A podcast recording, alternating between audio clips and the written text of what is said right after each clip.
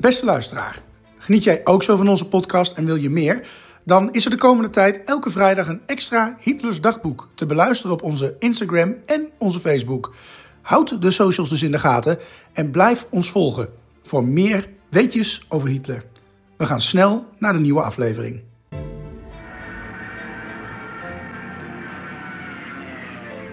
Wegens Hitler, de podcast over Adolf Hitler.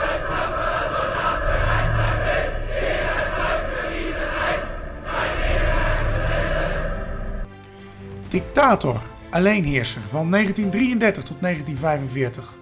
Een man met miljoenen doden op zijn geweten. Das war ein Befehl! Der Angriff Steiners war ein Befehl!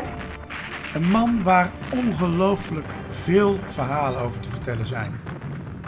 Ook al die jaren na zijn dood.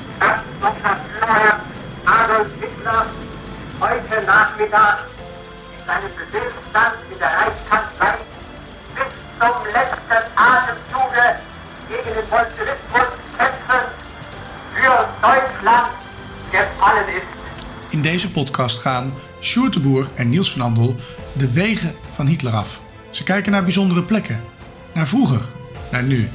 En ontdekken samen met de luisteraar het bijzondere verhaal van de Führer van Nazi-Duitsland. Een, een nieuwe week, een nieuwe wegens Hitler. En ik begin maar met een winstwaarschuwing voor onze luisteraars, want ja, ik denk dat deze anderhalf uur gaat duren. Eh, Vrees ik echt eh, met, met grote vrees. Maar dat is helemaal niet erg. Dat doen wij met liefde voor onze luisteraars. Want we hebben een bijzondere aflevering voor de boek. Ehm, maar voordat we daar verder op ingaan. ehm, ehm, gaan we eerst eh, even wat huishoudelijke mededelingen doen. En het belangrijkste is toch wel dat onze mok blijkbaar niet tegen de vaatwasser kan. Nee, nee, daar kwam ik achter. Er kwam, een, er kwam iemand achter. Heb jij het zelf getest? Ja, Was het jouw mok? Ik dacht dat het van een mok. luisteraar was. Nee, dit was van, nee, dat was mijn mok. Misschien ligt het aan mijn afwasmachine. Dat zou kunnen. Maar het is wel mooi symbolisch, vind je Ja, niet? ja voordat het... De, de, De randen van de, de vlag, Ja. de, de kleur, die gaan er een beetje af ja, en zo. En, ja. de randen van het Rijk. En het Rijk is ook vervallen. Hè? Dus onze mok is eigenlijk gewoon perfect. Ja. Ja, om dat te symboliseren. Dus als je een mok hebt, weet dan dat je er een beetje zuinig op moet zijn. Ehm, we krijgen eh, veel ehm, ehm, ehm, ehm, eh, reacties nog steeds binnen. Dat is hartstikke leuk, ook per mail, maar ook per Instagram en Facebook. Ook van onze vaste luisteraar Joop. Eh, en nou, hartstikke leuk dat, eh, dat, dat hij dat doet en vooral ook blijven doen. En we krijgen ook uitnodigingen al, hè? dus we zijn van alles aan het Ja, bekijken ja, om ja, onze podcast uit te breiden. Ja, en dat brengt mij bij een heugelijk moment. Oh, We gaan rijk worden. Nee, dat niet.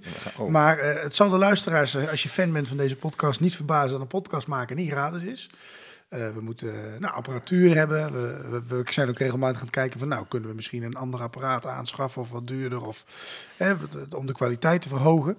En toen bracht een luisteraar ons op de tip van, joh, ehm, er is een platform en dan kun je vriend worden van een podcast en dan eh, ja, doneren. Dus dat hebben wij aangemaakt. Vrienden eh, van de podcast heet het. eh, Vrienden van de show, zo heet het.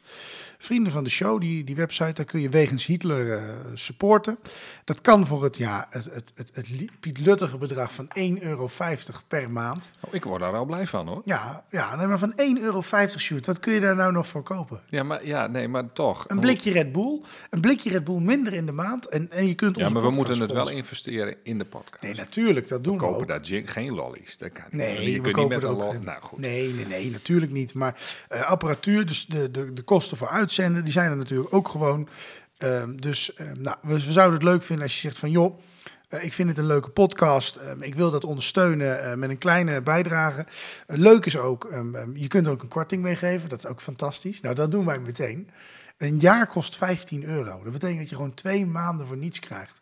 Nou denk je natuurlijk, ja, wat levert me dat nou nog meer op? Nou, wij gaan daar ook bonusuitzendingen uiteindelijk neerzetten. Hè. En daar heb je dan alleen toegang toe als vriend van de show. Heel commercieel, dat weet ik. Omkoping noem ik het. Omkoping, ja, Omkoping. ja. Ja. Nee, maar goed, de, de gedachte is natuurlijk serieus. Je kunt ook een eenmalige bijdrage via dat platform doen. Ehm, ehm, eh, want wij hoeven echt niet rijk te worden van deze podcast. Maar eh, nou, we hebben er wel gewoon kosten aan. Eh, dan kunnen we mokken weggeven en zo. En nou, dat is leuk als we dat een beetje kunnen dekken met elkaar. Dus nou, als je zegt van, ik vind het leuk om deze podcast in de lucht te houden en te ondersteunen met een kleine bijdrage. Dat kan dus ook eenmalig enkele euro's. Dan zijn we daar heel blij mee om zo de podcast in stand te kunnen houden. Ja, nou, um, uh, en bonusuitzending gaan we daar dus doen. Hè. Dus, Mhm, de- mhm. dus Dat die zijn dan voor ja. onze vrienden beschikbaar. Ehm, en eh, nou ja, dat, eh, het idee is nu één keer per maand. En misschien als we heel veel zin hebben, dat we er nog meer gaan maken. Maar eh, nou, voor 1,50 euro een extra uur Sjoerd en Niels, dat is geen geld. Ik heb meer betaald voor een uurtje van goedkoop. Nou, en dan dat bombshell gaan we snel naar ons eerste onderdeel van deze lange uitzending. En dat is Hitlers dagboek.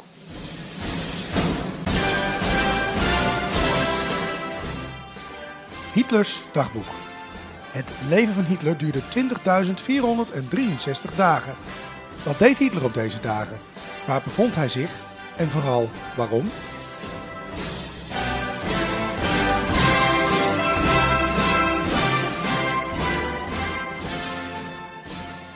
Ja, deze uitzending komt online op 6 februari 2023. En wij gaan terug. Ja, Sjoerd lacht, want hij heeft daar 22 gezet. Dit kan twee dingen betekenen, luisteraars. Ik word gedept en hij heeft deze al een jaar klaar liggen. Of hij is nog niet helemaal wakker en nog in 23. Nee, Ik zie hem vaker staan. Ja, nee, maar het is je vergeven. Ehm, ehm, we gaan terug naar 6 februari 1943. Wat deed Hitler toen? Ja, Hitler had op die dag een bespreking over tanks en tankafweergeschut met eh, de firma eh, van de, van de firma Kroep. Hè. Eh, dat, is, dat is feit nummer één. Op de website van Historiek trouwens, daar staat een interessant artikel over Kroep en de, en de firma en de meneer Kroep. Eh, dat is het eerste wat er gebeurde. Hitler heeft daarna een bespreking van vier uur met eh, generaal von Manstein over Stalingrad. Generaal of maarschalk of wat hij toen ook maar was. Eh, Hitler neemt de verantwoordelijkheid voor de ramp die zich daar voor de Duitsers heeft voltrokken in, in Stalingrad dus. En een ander historisch feit op, op deze dag is dat er goedkeuring wordt gegeven voor een bunker eh, die gebouwd wordt in de tuin van de Rijkskanselarij. Eh, dat wordt later dan de, de vurenbunker die er in ieder geval aan vast wordt gebouwd. En eh, nou ja, met andere woorden, op, op drie punten een historische dag toch weer. Ja, en Hitler die iets toegeeft, dat, dat vind ik sowieso verbazingwekkend. Ja, past wel bij de, de uitspraken die hij in, eh, in mijn kamp doet over, over leiderschap en zo. Maar eh, ja, weet je, eh, gaan we weer naar zijn testament toe, dan neemt hij geen Ja. enkele vorm van, Ja. van, van Nee. verantwoording voor wat dan ook. Nee, nou, dat testament dat gaan we ooit nog wel eens bespreken, maar dat is de laatste uitzending hebben wij ooit een keer afgesproken. Ja. Dan eindigen wij met waar het voor Hitler eindigde. Dus ik, ik hoop voor de luisteraars dat het nog jaren mag duren. En daar hebben ze dus nu zelf invloed op, hè? vriend van de show. Nee, grapje, maar we gaan snel naar ons ja, main eh, onderwerp en dat is de plek. De plek. Bijzondere plekken of verhalen die te maken hebben met Hitler. Ehm, we gaan behoorlijk wat plekken af dit keer. Dat zijn Treblinka, Oekraïne, Warschau, Belzec, Belzec, denk ik dat ik moet zeggen. Ja. Belzec. Nuremberg en Auschwitz. Ehm, het gaat over behoorlijk wat plekken, maar het gaat nog meer over de ooggetuigen. Ehm, die, vertellen eh, eigenlijk hun verhaal en ehm, we doen dat zonder al te veel tussenkomst van onszelf. Dus wat wij eigenlijk gaan doen is, wij gaan gewoon de verhalen van ooggetuigen vertellen. Ehm, dat heeft natuurlijk een aanleiding. Een week of twee geleden stond er in de krant en was groots in het nieuws dat onder de jongvolwassenen nou, de bekendheid van de Holocaust afneemt. En zelfs twijfelden mensen steeds meer, en jongeren met name, over of de Holocaust wel eens gebeurt. Nou, een dag later, dat vond ik jammer, kwam niet in het journaal, kwam wel wat kritiek op dat onderzoek van hoe goed is dat nou gedaan. Dus Mhm. toch wat hoogleraren met, die met statistieken verstand hadden, die, die zeiden dit rammelt aan alle kanten. Maar, ehm, nou ja, goed, ehm, wij vonden er toch genoeg reden om toch eens even dit onderwerp dan toch maar te bespreken. En eh, onder de aandacht te brengen, wat de holocaust ook alweer was. Eh, de onderzoekers van het onderzoek stellen in ieder geval ehm, dat van de jeugd een kleine 6% eh, vindt dat de holocaust een mythe was. En dat 17% dacht dat de, eh, het aantal slachtoffers wel sterk overdreven was.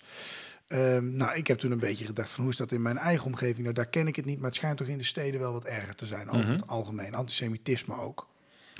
Eh, in de parool van 27 januari stond iets dat eh, nauwelijks een, een nuancering was. En dat was het volgende. Niet het gebrek aan kennis, maar vooral het gebagitalisering van de holocaust is zorgelijk. Het wordt getrivialiseerd en dat is denk ik gewoon gemaakt of zo. Iets Ja, triviaal maken is uh, heel, ja, nou ja, meer dan gewoon. Meer dan gewoon, ja. Alsof ja, het er gewoon zaak van Ja, is. dat het een ja. beetje ordinair wordt zelfs. Ja. Nou, en wij, wij vinden het uh, meer dan genoeg reden in ieder geval om stil te staan bij de holocaust. Dat onderzoek nou deugt of niet. Uh, wij willen op deze manier toch een beetje een bijdrage leveren aan um, um, de bewustwording over dit belangrijke onderwerp. Ik heb al gezegd, wij doen het dus aan de, aan de hand van ooggetuigenverslagen. Um, op een aantal verschillende plekken. Um, um, door zowel daders als de slachtoffers daarvan. Dus dat is wel mooi. Uh, wij moeten ook uh, dank uh, betuigen voor deze uitzending aan Traces of War. Wij mochten hun brandmateriaal gebruiken. Dus daar zijn we heel blij mee. Dat scheelt ons niet alleen heel veel tijd, maar het is ook gewoon goed materiaal. Ja, Vooral zeker, dat, ja. waar we daar heel Ja. eerlijk over zijn. Um, uh, mocht je het allemaal in uh, totaliteit willen lezen, want we gaan niet alles uh, voorlezen, dat, dan, dan zijn we. Nee, dat was nog Dat een hele lange marathon-uitzending. Maar um, um, je kunt dus de website Traces of War bezoeken voor de informatie. De eerste ooggetuige, laten we daar maar snel naartoe gaan. Dat is SS Unterscharen Schar Führer Frans Schul, zo, Schummel? Schummel? Ja, Sugommel. of zo. Sugommel, Ja, het, ja, zat er ook al naar te kijken. Frans Schugommel, nou ja, uh, een. Nou, klinkt heel mooi. Uh, die, die namen van die Duitsers vind ik al bijzonder. Maar we hadden afgesproken dat ik niet te veel zijpaadjes zou nemen. Dus we gaan door. Uh, die was van 1942 in augustus tot oktober 1943 werkzaam in het vernietigingskamp Treblinka. In Treblinka, dat is het kamp, dus werden naar schatting 700.000 tot 800.000 Joden omgebracht. Echt ongelooflijk aantal. En in 1965 werd Schusommel, dus Frans, tot zes jaar gevangenisstraf veroordeeld vanwege zijn betrokkenheid bij het vernietigingsprogramma voor de Joden dat de nazi's hadden opgezet.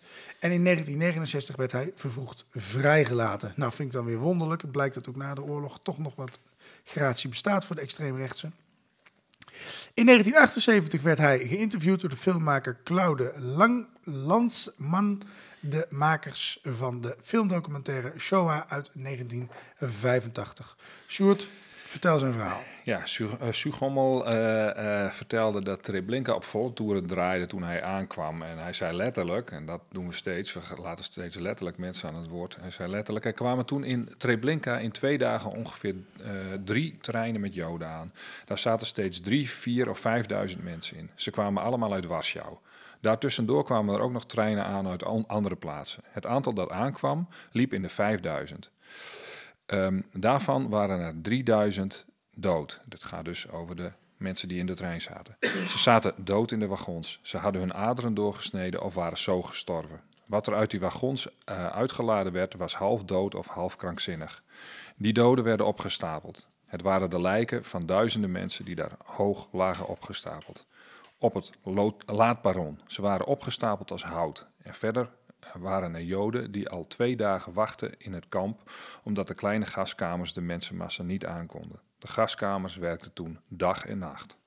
Adjudant Stadi nam ons mee het hele kamp door. Juist op het moment dat we er voorbij kwamen, gingen de deuren van de gaskamer open en de mensen vielen naar buiten als aardappels. We schrokken natuurlijk vreselijk, het was ontzettend. We liepen weg en gingen op onze koffers zitten en we hebben gehuild als oude vrouwen. Elke dag werden er honderd Joden uitgezocht om de lijken naar de grafkuilen te slepen. Die Joden werden s'avonds door de Oekraïners de gaskamers ingejaagd en of doodgeschoten. Elke dag. Dat was tijdens de warmste dagen van augustus. Het aardoppervlak werkt, werkte zelfs. Dat kwam door de gassen uit de lijken. De grafkuilen waren zes of zeven meter diep. Ze lagen stampvol lijken. Allemaal naast elkaar. Daaroverheen een dun laagje aarde. En de hitte. Het was daar een hel. Ja, uh, meteen over naar het tweede ooggetuigensverslag. Uh, al die mensen hebben dus dingen gezien uit, uh, uit, uit de Holocaust. En, die, en, ze zijn lang niet de enige. Dit komt uit het boek Holocaust door kogels van Patrick Debois. Dat is een Franse priester die in de Oekraïne onderzoek deed naar de uitroeiing van de Joden tijdens de Tweede Wereldoorlog. Hij bezocht die locaties van massagraven en, besprak, uh, en sprak met getuigen. Nou, de geïnterviewde hier is um, Rihori Havan, die in de buurt was toen de executie van Joden in Rava Ruska in het westen van Oekraïne plaatsvond. Ja, en uh, nou ja, zijn verhaal gaat als volgt. Um, en uh, je moet dus voorstellen dat hij dit vertelt. De oorlog in Polen was twee weken aan de gang. Bij ons was het nog geen oorlog. Er waren alleen enkele vliegtuigen die het vliegveld van Rava Ruska bombardeerden. En toen kwamen de Duitse troepen, soldaten op motoren. Samen met de andere kinderen gingen we naar de soldaten kijken. Op blote voeten, net bedelaars. De Joden waren bang. Zij gingen niet kijken, zij verborgen zich. Wij wel, wij gingen naar de soldaten kijken. Ze schoten niet, de kinderen gingen op ze af. De Duitsers gaven hun snoep, maar niet in hun handen, ze gooiden het op de grond. Ze bevalen alle, bevalen alle Joden van het dorp een armband met Davidster om de rechterarm te dragen. Het was witte stof met een zwarte ster. De Joden moesten de melk van hun koeien afstaan en ook hun koeien. Daarna zijn ze meegenomen naar Ravarushka, een ghetto. Daar zijn ze doodgeschoten. Er was een verbrandingsoven. De Joden waren bang. De Joden van ons dorp, ook een van mijn collega's, ze zijn allemaal meegenomen. In Rava woonden de Joden zo'n beetje overal. Een paar in deze straat, een paar in die straat. Er was geen Jodenbuurt. Toen werd bepaald dat ze bij elkaar moesten wonen en niet meer samen met de katholieken in het stadscentrum. Ze maakten van één straat een ghetto waar niemand mocht komen. Je mocht er niets heen brengen, maar dat deden we toch. De Joden gaven ons geld in de ruil voor een kip of iets anders. Ze hebben eerst de ouderen en kinderen doodgeschoten. Ze lieten de mensen tussen de 18 en 45 in leven om voor ze te werken. Drie kilometer verderop hebben ze ze doodgeschoten. De mensen vielen als vliegen neer. Ik heb het niet gezien, maar ik heb het schieten gehoord. Ik zag een Joodse jongen die een kar vol lijken naar de Joodse begraafplaats bracht. Dat was in de winter van 1942. Er was overal bloed. De aarde kleurde rood. In juni 1943 arriveerden de vrachtwagens vol mensen. De mensen zaten in de vrachtwagens. Ze werden begeleid door Oekraïense en Joodse politiemannen. Ze brachten de mensen hierheen.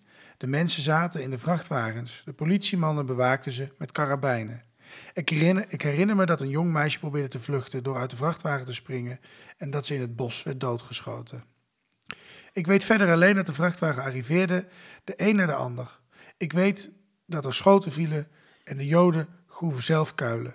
We gingen er de volgende dag heen. De groeven waren met een dun laagje aarde bedekt. Ik weet niet of het de Duitsers zelf waren die het hebben gedaan. Kort daarna begon er bloed uit de kuil te sijpelen. Tegen zes of zeven uur s'avonds begon begonnen we een vreemde geur te ruiken.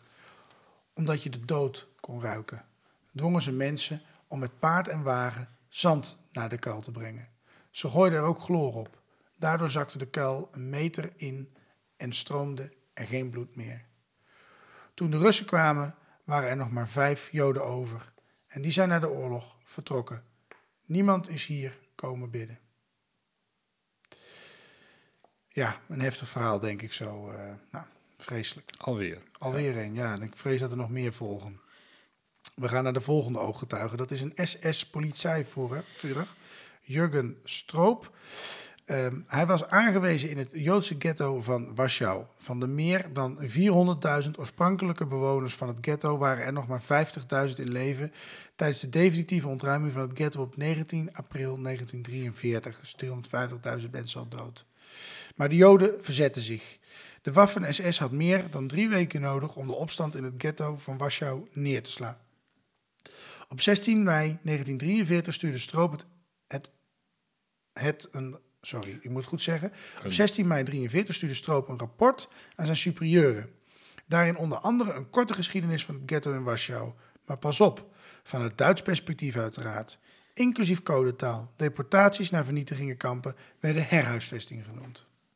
Ja, de oprichting van een Joods woondistrict in de stad Warschau werd in de zomer van 1940 steeds dringender, eh, dringender vertelt dat rapport van uh, uh, meneer Stroop. Aangezien er meer en meer troepen verzameld werden in het Warschau-district. Na de beëindiging van de Franse campagne. Door de afdeling gezondheidszaken werd toen de oprichting van een Joods woondistrict bijzonder dringend voorgesteld vanwege het behoud van de gezondheid van de Duitse troepen en ook de bevolking. Omdat in de wintermaanden, zoals de ervaring leert, uh, rekening gehouden moest worden met een sterke stijging van epidemieën, koos men als ruimte voor het nieuw te vormen Joodse woondistrict het al langer bestaande quarantainegebied voor epidemieën in de, epidemieën in de stad. Het zo ontstaande Joodse woondistrict in de stad Warschau werd met ongeveer 400.000 Joden bewoond. Uh, hier bevonden zich 27.000 woningen met een gemiddeld aantal van 2,5 per kamer. Het was van de overige stad afgezonderd door brand- en scheidingsmuren en door het dichtmetselen van doorgangen, vensters, deuren, open ruimte, etc. Al spoedig werd het duidelijk dat ondanks deze concentratie van Joden niet alle gevaren waren geweken. De veiligheidsomstandigheden vereisten dat de Joden uit de stad Warschau allemaal verwijderd werden. De eerste grote hervestiging vond plaats in de periode van 22 juli tot 3, 3 oktober 1942. Hierbij werden 310.322 Joden geherhuisvest. Daar heb je die term al. In januari 1943 eh, volgde nogmaals een hervestigingsactie die in totaal 6.500 Joden omvatte. Uh, vanaf het begin van de Groosaktion, dat leegruimen dus, mm -hmm. uh, om, die, om die actie en die, die opstand uh, te stoppen, zeg maar, waren de grenzen van de voormalige Joodse woondistricten door een externe blokkade afgegrendeld door, om een uitbraak van de Joden te vermijden. Deze blokkade hield voortdurend stand van het begin tot het einde van de operatie en was s'nachts extra versterkt. Nou, uh, nou moet je echt in de gaten houden bij de rest van dat verslag van, uh, van deze man. Dat het een verslag is van Duitsers voor de Duitsers. Want uh, er worden steeds meer dingen verheerlijkt en po positief voorgesteld die dat toch eigenlijk niet zijn. Het verzet van de Joden en bandieten kon alleen door de krachtige en onvermoeibare dag- en nachtinzet van de stoottroepen gebroken worden.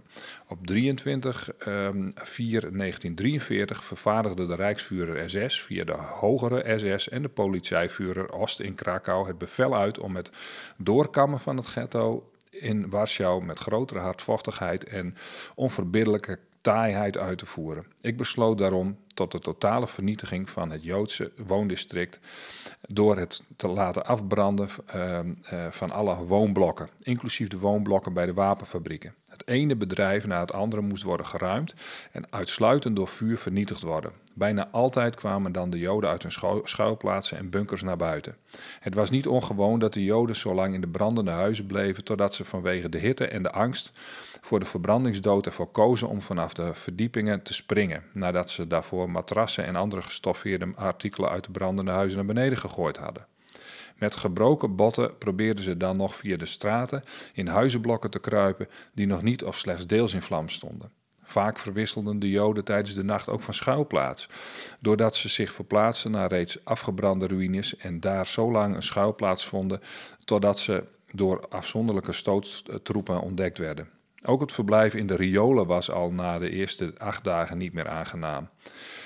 Um, dat klinkt heel cynisch trouwens. Herhaaldelijk konden op de straten door de rioolschachten luide stemmen uit de riolering gehoord worden. Moedig klommen dan de mannen van de Waffen-SS of de politie of niet roepen van de Weermacht de schachten in om de Joden eruit te halen en niet zelden struikelden ze daar over omgekomen Joden of werden ze beschoten. Steeds moesten nevelkaarsen gebruikt worden om de Joden eruit te drijven. Zo werden op een dag 183 rioolputten geopend en werden hier binnen een vastgestelde tijd nevelkaarsen ingegooid met als gevolg dat de bandieten, voor wat zij aanzagen als gas, vluchtten naar het centrum van het voormalige Joodse woondistrict waar ze samenkwamen en vanuit de zich daar bevindende rioolopeningen eruit gehaald konden worden. Een ontelbaar aantal Joden werd in riolen en bunkers door explosies omgebracht. Enkel door de ononderbroken en onvermoeibare inzet van de gezamenlijke krachten is het gelukt om in totaal 56.065 Joden op te pakken, dan wel te vernietigen. Bij dit aantal moeten Joden door, de door explosies branden enzovoort om het leven. Uh, uh, moeten de Joden die door explosies, branden, etc. om het leven kwamen, maar niet getalsmatig geregistreerd konden worden, nog toegevoegd worden. Al tijdens de Groosaktion, dus die actie om, om, het schoon te vegen, werd de Arische bevolking door aanplakbiljetten erop gewezen dat het betreden van het voormalige Joodse woondistrict ten strengste verboden is en dat iedereen die zonder geldig toegangsbewijs in het voormalige Joodse woondistrict aangetroffen wordt, neergeschoten wordt. Gelijktijdig werd de Arische bevolking met dit aanplakbiljet er nogmaals over ingelicht dat iedereen die een Jood wel bewust onderdak verleent, de kost geeft of verbergt, met de dood bestraft zal worden. De actie werd op 16 mei 1943 met het opblazen van de synagoge van Warschau om kwart over acht beëindigd. Goed, dat was dus een Duitse rapport aan het woord. Nou, vol Met- medeleven en medemenselijkheid. eh. Maar wel heel duidelijk met een grote getallen mensen die zijn omgebracht daar. Daar valt niet aan te twijfelen. Nee. aan dit, dit soort ooggetuigen. Ze, ze, ze beweren het zelf. ja. Gaan we door met het Gerstein-rapport. Dat werd opgesteld op 4 mei 1945 door SS-officier Kurt Gerstein. Het is een rapport over een aantal vernietigingskampen. Hij schreef het na de oorlog terwijl hij gevangenschap zat. Hij pleegde in juli 1945 zelfmoord. Zijn verslag gaat als volgt. We reden met de auto naar Lub- Lublin, waar SS-groepenvuurder Glo Globonik, Globonik, Globoknik, Globoknik zoiets. ons verwachtte. Hij zei, deze aangelegenheid is een van de geheimste zaken die er in deze tijd zijn. Men kan zelfs zeggen de geheimste. Wie daarover spreekt, wordt ten, ter plekke neergeschoten. Eergisteren zijn twee kletskousen neergeschoten. En toen legde hij het ons uit.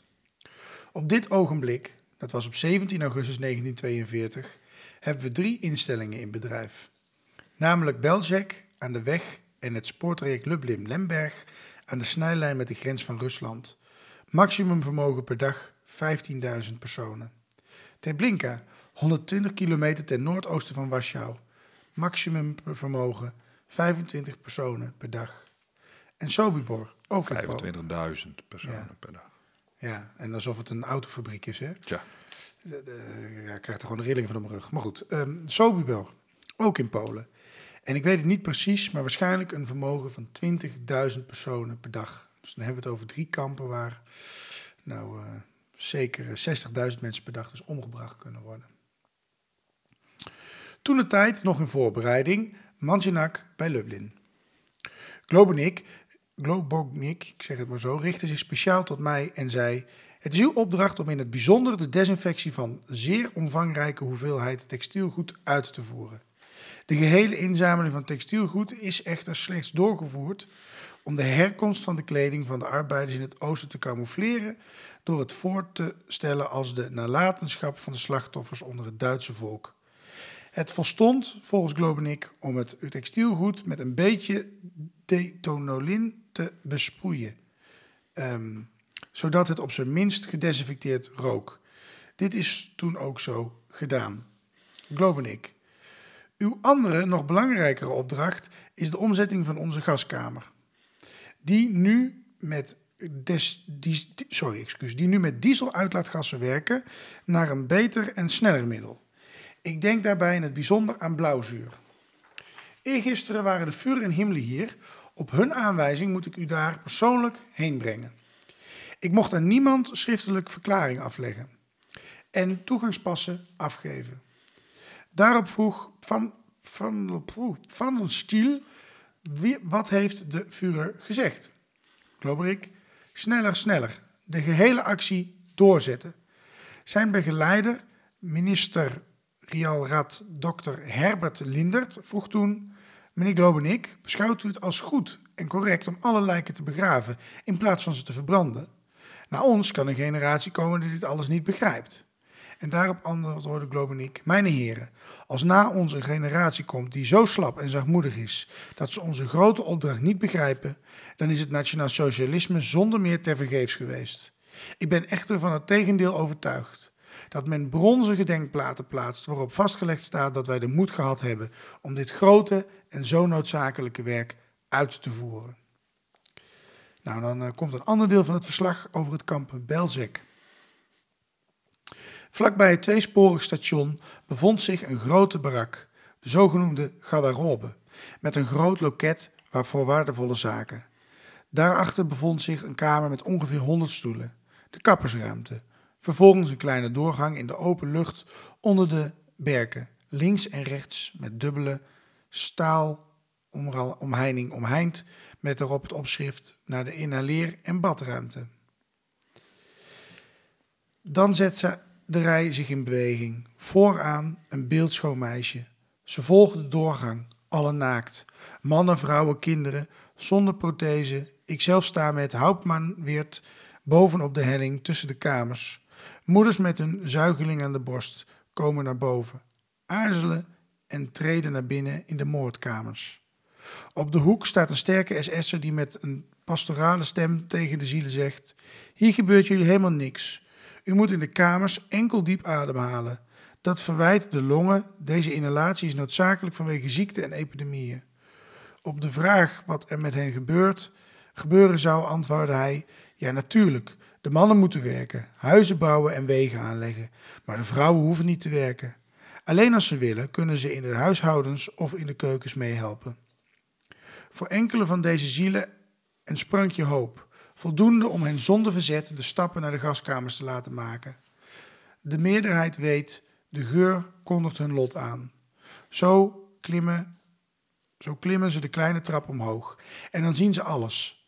Moeders met kinderen aan de borst, kleine naakte kinderen, volwassene mannen, vrouwen, allemaal naakt. Ze aarzelen, maar betreden de moordkamers, door degene achter hen voortgeduwd en voortgedreven door de lederen zweep van de SS. De meerderheid zonder een woord te zeggen. Een Jodin van ongeveer veertig met vlammende ogen roept om wraak op de moordenaars voor het bloed dat hier vergoten wordt.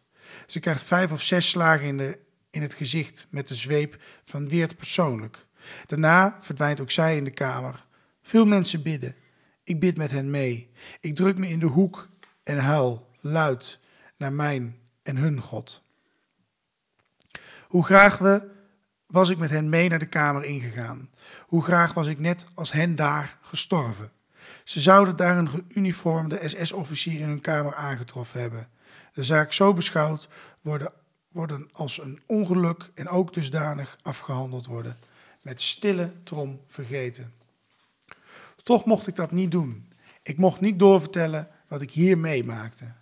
De kamers vullen zich. Goed volstoppen, zo heeft Houtman weer bevolen. De mensen staan op elkaar voeten. 700, 800 op 25 vierkante meter in 45 kubieke meter.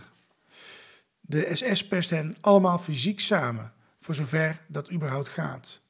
De deur sluit zich. Ondertussen wachten de anderen in de buitenlucht, naakt. Men zegt tegen mij: ook in de winter gaat dat gewoon zo. Ja, maar dan kunnen ze doodvriezen. Ja, en dat is precies waarom ze hier zijn, zei een SS'er tegen, SS'er tegen mij in plat Duits. Nu begrijp ik eindelijk waarom de gehele instelling Hokenvold Stiftung heet. Hakenholt is de bediener van de dieselmotor een eenvoudige technicus en gelijktijdig de bouwer van de inrichting. Met de dieseluitlaatgassen moesten de mensen ter dood gebracht worden. Maar de dieselmotor werkt niet. Houtman Weert komt erbij. Je ziet aan hem dat het voor hem pijnlijk is dat dit nu net vandaag moet gebeuren, wanneer ik erbij ben. Jawel, ik zie alles en ik wacht. Mijn stopwatch heeft alles braaf geregistreerd. 50 minuten, 70 seconden. De dieselmotor springt niet aan. De mensen wachten in hun gaskamer. Voor niets. Je hoort ze huilen, snikken. Hauptman Weert slaat met zijn rijzweep de Oekraïners die Unterschaftführer Hakenholt helpt met de dieselmotor. 12, 13 maal in zijn gezicht. Na 2 uur en 49 minuten, de stofwatch heeft alles geregistreerd, springt de dieselmotor aan. Tot die tijd leefden de mensen in deze vier kamers nog. 4 maal 750 in een ruimte van 45 kubieke meter. Er verstrijken 25 minuten. Jawel, velen zijn al dood. Ze kijken door een kijkgaatje, waardoor het elektrisch licht de kamers een ogenblik beschijnt. Na 28 minuten leven er nog maar, weinig, nog maar weinigen. En eindelijk, na 32 minuten, zijn ze allemaal dood. Oké. Zo, nou, dat is heftig. Tijdens de ochtendzitting op 15 april 1946 van het proces van Nuremberg werd Rudolf Hus verhoord. En dat is onze volgende getuige. Van 1940 tot 1943 was hij de kampcommandant van Auschwitz. En over zijn verklaring werd gezegd dat ze, het van groot belang, dat ze van groot belang zouden zijn. Hij was misschien de enige die enig licht kon laten schijnen op de verborgen aspecten. Ik kon vertellen welke mensen de bevelen gaven voor de vernietiging van het Jodendom in Europa.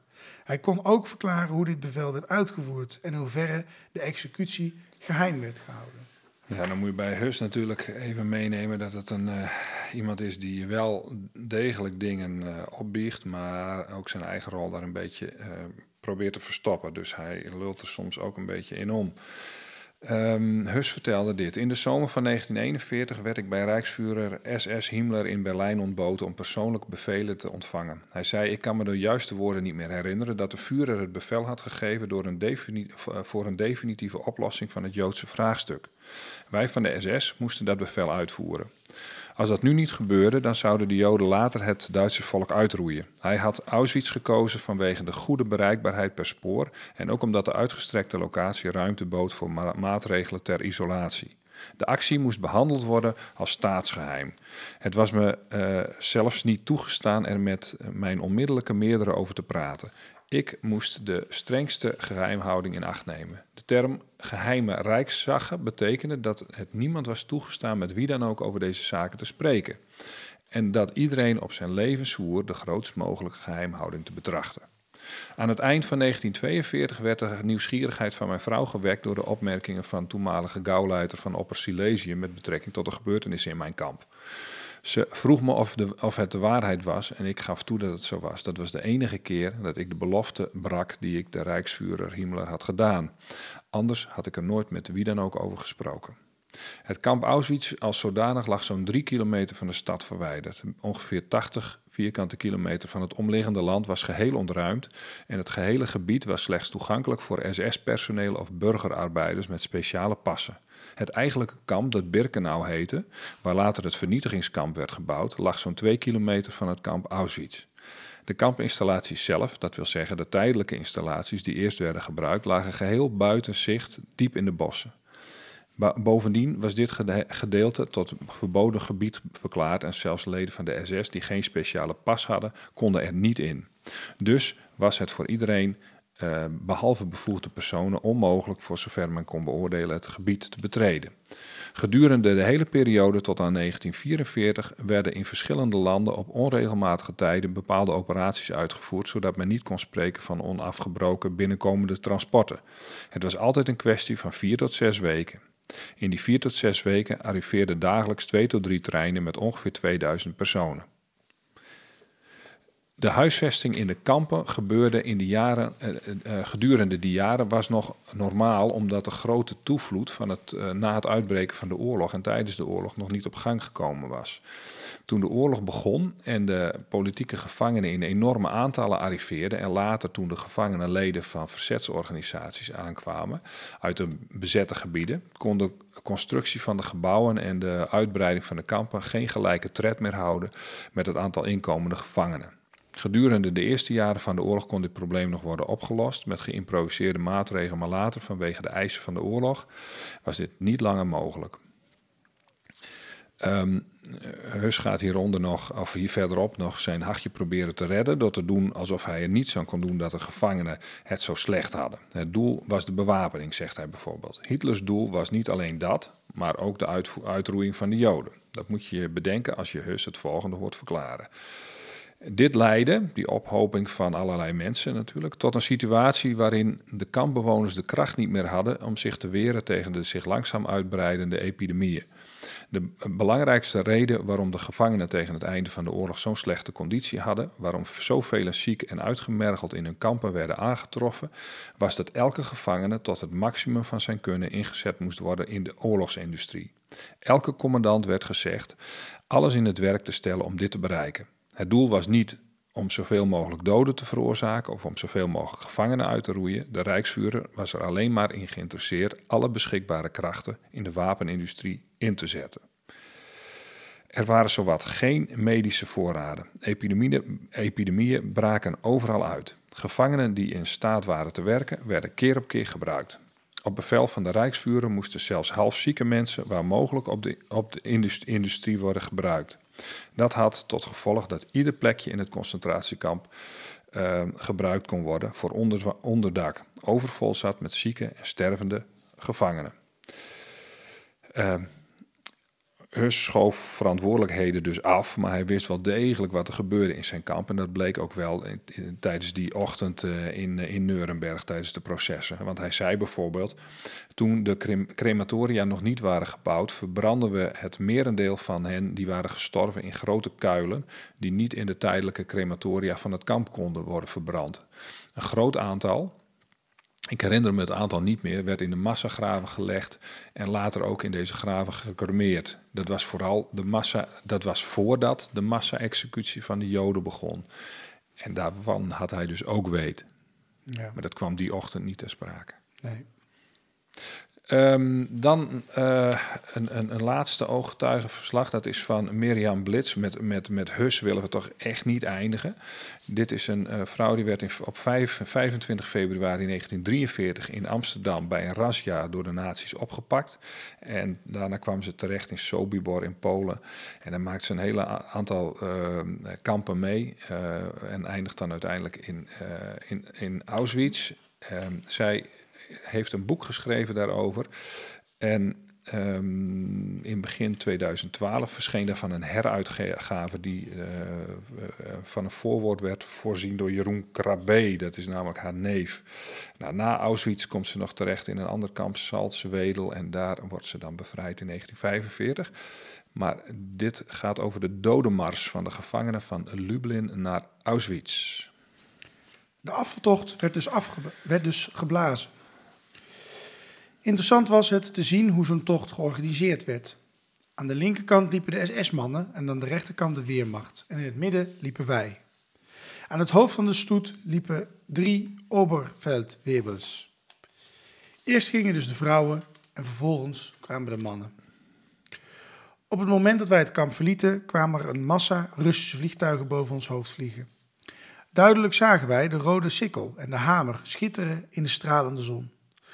Hun doelwit was om de terugtrekkende Duitsers die in hun auto's, op motoren en, in paardenwa en met paardenwagens op de weg reden te beschieten. Wij moesten ons plat op de grond gooien, maar eerst gingen de moffen op de grond liggen en wij moesten bovenop hen gaan liggen met onze gestreepte gevangeniskleren om hen te beschermen met ons lichaam. Velen van ons werden getroffen. Toen de Russen eindelijk onze gestreepte kleren zagen, vlogen ze weg. Voort moesten wij echter. En voort ging het. Enkele begonnen al te klagen om en om rust te vragen. Men kreeg dorst en men werd moe. Naarmate het donker werd, werd het klagen over de vermoeidheid steeds sterker.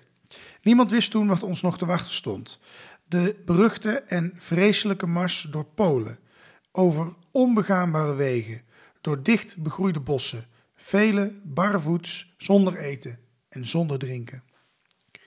De eerste dagen liepen wij in de voortdurende regen de hele nacht door. Onze nieuwe schoenen, die velen al bij het vliegtuigaanval hadden verloren, werden nu weggegooid. Het schuren van het natte leer zorgde ervoor dat wij bijna niet konden lopen door de blaren die ontstaan waren. Onze kleren waren kletsnat. Ook onze dekens waren door en door nat en niet meer te tossen. Zo doorweekt als ze waren. Ook die gooiden we nu dus weg. Het voedsel dat wij gekregen hadden was eveneens door en door nat geworden. Enige honderden vielen de eerste dag al af, omdat zij niet meer in staat waren verder te gaan. Elke keer dat er eentje aan de kant van de weg bleef liggen, werd deze doodgeschoten. Opeens hoorde je dan een schot, een gil en dan stilte. Weer was een mooi, jong leven, vol idealen, door de moffen vermoord. Verder moesten wij, steeds verder. Zorgen voor een ander kon je niet meer, omdat je zelf bijna niet meer kon. S'morgens om vijf uur mochten wij tien minuten uitrusten. Ik hoorde mij bijna dol van moeheid en verslagenheid in het gras. Ik had geen schoenen en geen deken meer. En ook mijn jurk had ik moeten weggooien, omdat hij mij door de regen te zwaar was geworden. Het bleef maar plensen. Er kwam geen einde aan. Velen werden ziek en stierven die dag door algehele uitputting. Na tien minuten moesten wij weer verder trekken. Het verhaal ging dus, als wij maar eenmaal over de Weichsel waren, de Russen ons wel met rust zouden laten. Niet ver van de Weichsel ligt een klein lager en daar kunnen jullie met ons een paar maanden blijven, zo zeiden de Duitsers. De Weichsel, daar komen de Russen nooit over. Ik kon de moed niet opbrengen om te vluchten. Ik durfde niet en zag er ook geen nut van in. Alleen daar in Polen te moeten rondzwerven gestreepte kleren, geen schoenen aan je voeten en dan nog een aanmerking en dan nog in aanmerking genomen dat Polen een antisemitisch, antisemitistisch land was en dat mensen zo slecht te vertrouwen waren. Dagen later ontstonden er nerveuze stemmingen toen, ook Ober, toen een Obervaldwebel met een motor op onze man afkwam en hem een telegram overhandigde. Alles ging er ontzettend gejaagd aan toe. Ik kon natuurlijk niet zien wat er in het telegram stond, maar, werd het, maar het werd uiteindelijk toch gewaar. Eerst deed ik allerlei gissingen. Adolf Hitler, dood, capitulatie. Duitsland geeft zich over. Van alles schoot mij door het hoofd. Ik nam de openvoudsweber nauwkeurig op, doch kon niets bijzonders aan hem zien. Bericht van thuis gehad, zo begon ik. Geen antwoord. Na vijf minuten begon ik weer. Vervelend hè, zo ver van huis te zitten en dan een telegram te krijgen. Je zou naar huis willen vliegen, vindt u niet? Herr Obervaldwebel. Gelukkig, hierop reageerde hij. Alvorens hij begon te spreken en keek hij mij heel lang aan. Wat ik jou ga vertellen is en blijft onder ons. Wat het ook is, het blijft onder ons. Dat moet je me beloven. Denk erom. Toen stak hij van wal. Zonder enige inleiding begon hij. Er is een aanslag op de Führer gepleegd. Later hoorden wij dat de aanslag mislukt was. Dit gebeurde in juli 1944. De oorlog was pas in mei 1945 afgelopen. Ze kwamen aan het einde bij een stationnetje en zouden met de trein verder gaan. Het einddoel was Opper Silesië, Auschwitz, hel, hel der concentratiekampen. Daar kwam de lucht rood van de vlammen die uit de crematoria oplaaiden. Daar ging je kapot aan buikloop, tyfus, luizen en ga zo maar door. Daar kwam je om van de honger. Naar Auschwitz gingen wij. Auschwitz, hel der smarten.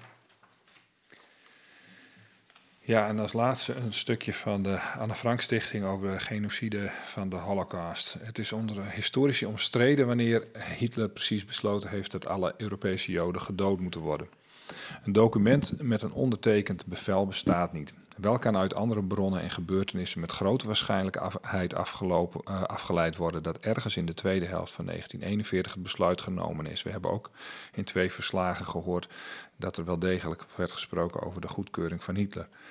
Massamoord is een extreem alternatief voor de eerdere deportatieplannen. De oorlog maakt het onmogelijk Joden naar Madagaskar te deporteren. Ook het plan om de Joden verder naar het oosten te verdrijven blijkt onuitvoerbaar omdat de overwinning op de Sovjet-Unie uitblijft. En dan neemt de eindoplossing van het Jodenvraagstuk de vorm aan van volkerenmoord. Tijdens de Wannsee-conferentie op 20 januari 1942 bespreken nazi-functionarissen de uitvoering van de geplande moord op de 11 miljoen in Europa levende Joden. Onder leiding van Adolf Hitler werden in het Derde Rijk ongeveer 6 miljoen Joden vermoord.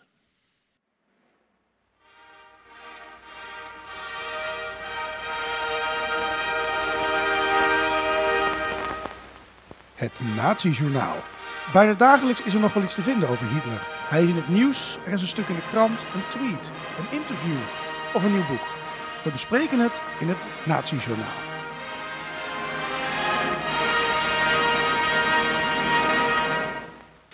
Ja, na deze heftige uh, bespreking kan ik toch wel zeggen en uh, getuigenverslagen gaan we naar het Nazi-journaal. En uh, dan moeten we, gaan we wat nieuwtjes door die ook uh, hier weer mee te maken hebben. We beginnen bij 27 januari, want dat was de uh, Holocaust Memorial Day.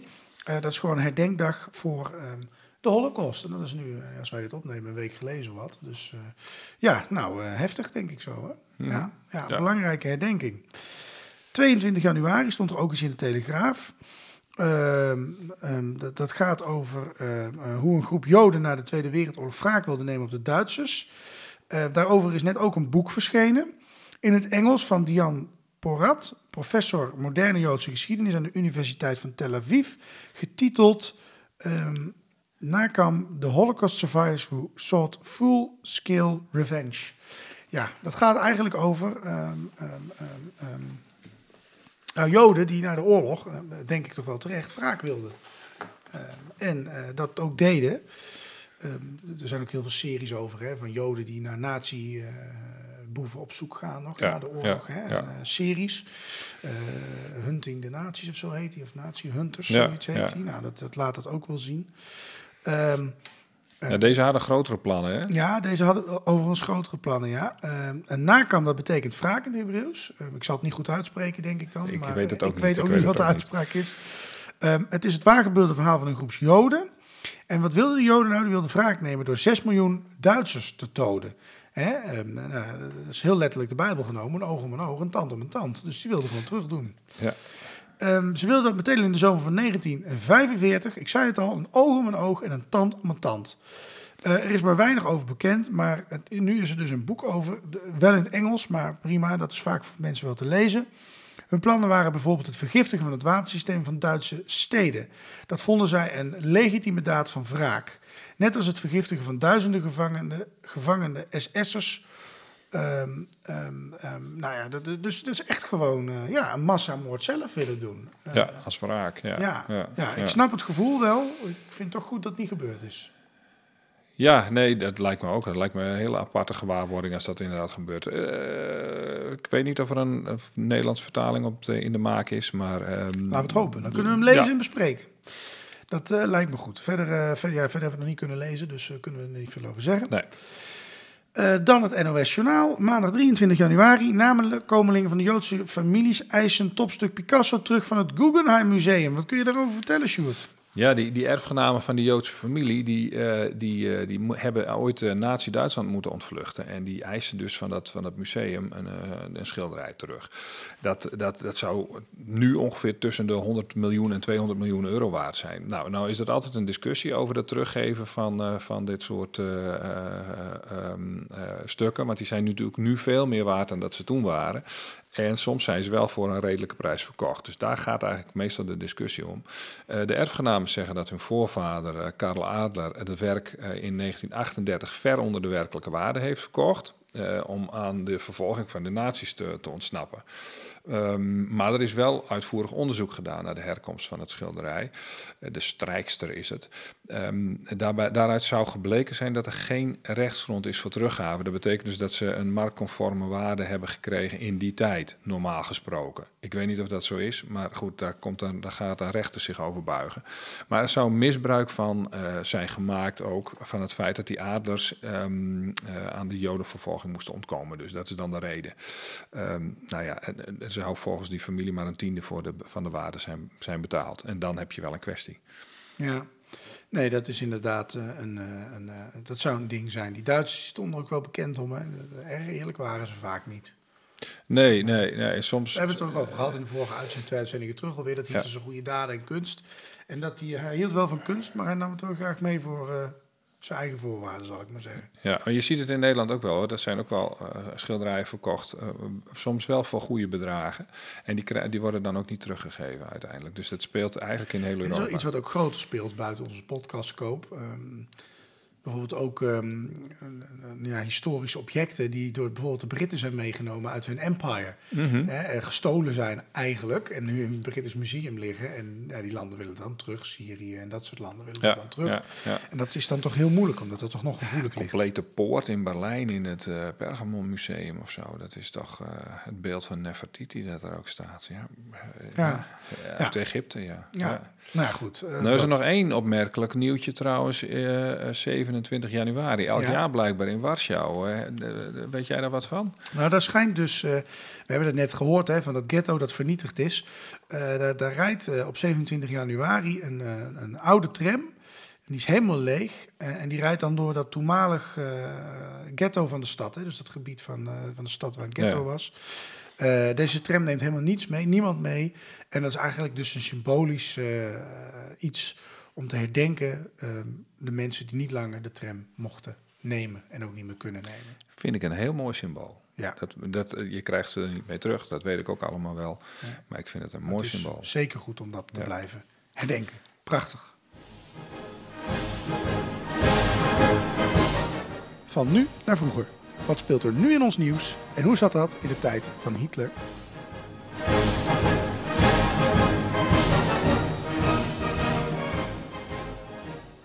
Ja, van nu naar vroeger. Nou, het mogen duidelijk zijn, denk ik wel, als Sjoerd. Het nieuwsfeit van de afgelopen week, voor ons in ieder geval, voor de afgelopen twee weken, eh, was voor ons ehm, ehm, de Holocaust. En wat weet de jeugd nog? Gelooft een deel er nog in? Niet? Ontkent het? eh, minder, maken ze het minder groot? Ehm, Vergelijken ze het met iets anders? vergelijken ze het met iets anders. Ja, dat hebben we het ook wel eens over gehad. Hè? Nou ja, de, de hele vaccineren gebeuren. eh, In de afgelopen drie jaar hebben we dit ook vaak gehoord. Ja. Wij zijn de nieuwe Ja. Joden. En Ja, Nou ja, terwijl, toch- ja, nou, daar hebben toch- wij toen ook de spot mee gedreven. Van, eh, maar goed, dat, dat, dat moet je maar terugluisteren als je dat eh, nog een keer wil horen. Maar ehm, nou ja, toch lastig. Ehm, David Ar- Arving, als Ja, goed David zeg. Irving, ja. Ja, wat is daarmee, Sjoerd? Ja, dat, is een, dat, dat, is een, dat was eigenlijk best wel een serieuze historicus in het begin. En die haalde heel veel, veel eh, historische documenten bijvoorbeeld boven tafel. En, en ja, op een gegeven moment werd deze man, die werd, die werd eh, een echte eh, ontkenner van, van, van, van de holocaust en, en, en, en ook van Hitlers rol daarin. En ehm, ja, dat, dat, dat heeft natuurlijk te maken met, met een soort ontbrekend vurenbevel. Nou, Mhm. we- we hebben in deze ooggetuigenverklaring ook wat dingen gehoord. Daar kun je niet het bewijs uithalen dat hij ook daadwerkelijk dat bevel gegeven heeft. Eh, maar dat, zo, dat was wel zijn werkwijze, dat, dat, dat er niet overal een bevel voor was. Dan hield hij zich beetje op de vlakte. Nou, eh, eh, eh, die, die, die Irving die, die, die, die, die, die ging helemaal los op een gegeven moment. Na een paar goede boeken ontkende die zelfs dat, eh, dat het dagboek van eh, Anne Frank authentiek was. Dat zou dan een vervalsing zijn. Hij, eh, hij kwam helemaal in de hoek terecht van de Holocaust-ontkenning. En eh, dat, nou, dat is dus zo'n revisionist waar we het wel eens over gehad hebben. En heeft volgens mij zelfs vastgezeten ook nog. Eh, dus dat is, ehm, eh, ja, dat is wat je krijgt als je eh, de, de Holocaust gaat ontkennen. Dan, dan begeef je een beetje op, op glad ijs. En het is ook vreemd om het te ontkennen met zoveel ooggetuigen en zoveel verslagen en zoveel mensen die daarover verteld hebben en daar waren. En, dat, eh, en, en dingen die zijn teruggevonden. Eh, Ik vraag me ook af, waar zijn die 6 miljoen mensen er naartoe volgens hè? Ja, eh, voor de aardigheid lopen ze een, een stad binnen en kijken ze in het, in het, in het, in het register en kijken ze van welke, welke, welke lijnen er stoppen in die tijd. Je kunt het gewoon terugvinden. Dus dat is niet zo heel erg moeilijk. Nee. Een complete Joodse wijk in Leeuwarden, dat staat me bij vanuit mijn jeugd. Dat mensen zeiden, dit was de Joodse wijk. Er wonen eigenlijk geen Joden meer. De synagoge, daar heb ik tentamen zitten maken. Ehm, ja, dat was een dansschool geworden. Ja. Eh, geen enkel Jood, waar waren ze? Ja, Ja. pijnlijk. Ja, ja, Ros van Tonningen had er wel een oplossing voor, hè, de Oh. weduwe. Nou, vertel. Die zei, weet je, al die lijken die, die, die, die ze daar tonen op die filmpjes, dat zijn de, de slachtoffers van Dresden. Ja, het bombardement op Dresden, de hele stad ongeveer eh, plat, de- dat was dan haar oplossing. Interessant, maar het is NN. En Dresden waren er nog altijd minder dan 6 miljoen. Ja, dat hebben ze niet gered, nee. Nee. Nou ja, voor ons is het in ieder geval duidelijk. De getuigenverslagen in deze aflevering bewijzen dat de Holocaust er werkelijk is geweest. En we hebben er een paar van de mogen gebruiken, maar er zijn er nog zoveel meer. Ontelbaar veel ooggetuigenverslagen van één van de dieptepunten van de menselijke geschiedenis. En twijfel je? Zoek het dan gewoon op. Kijk het eens echt na. Controleer de bronnen, luister, kijk en lees voordat je een oordeel hebt.